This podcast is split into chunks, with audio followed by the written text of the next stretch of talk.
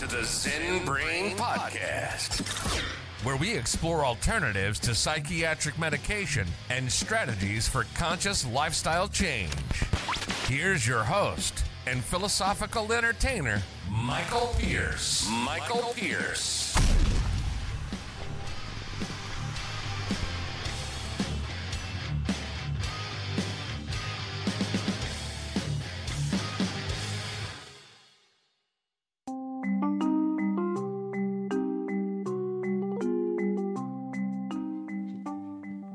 Many people get high when they go to high places. Once you get up about 10,000 feet above sea level, you can experience a remarkable alteration in your consciousness. Rather than driving up a mountain road, it is preferable to go up all at once, either in a helicopter or on a skylift. Most mountain ranges have facilities like this for tourists.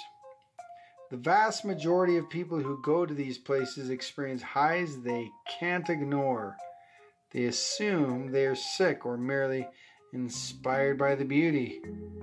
Those of us that understand consciousness, however, recognize the lightheadedness and accompanying clarity as something else. When you're sick, you experience a change in physical sensation but you lose clarity of thinking. When you're high, you experience a physical change too, but thoughts seem to be clearer. Being open to what high altitude can do to you is half this technique. So, go with what you feel. It may seem subtle at first, but it will get very extreme very soon. We have seen people weeping, laughing, dancing, and even passing out from high altitude consciousness work. If you start feeling too high or like you're going to faint, just sit down and breathe slowly. It will certainly pass. Most of getting high has to do with being open to the experience. You can always regain control by going back to your breath and relax.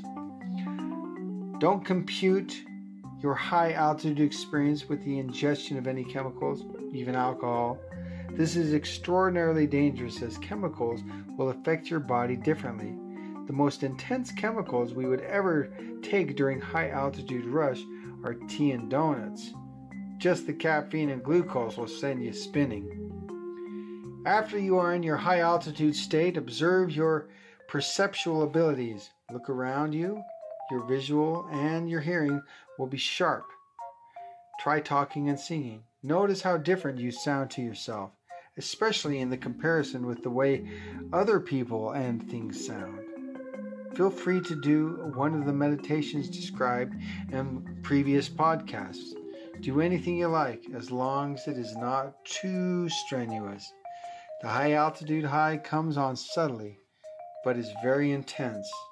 Do not break it by engaging in extreme activities of any sort. Just walk or sit and look around and just breathe.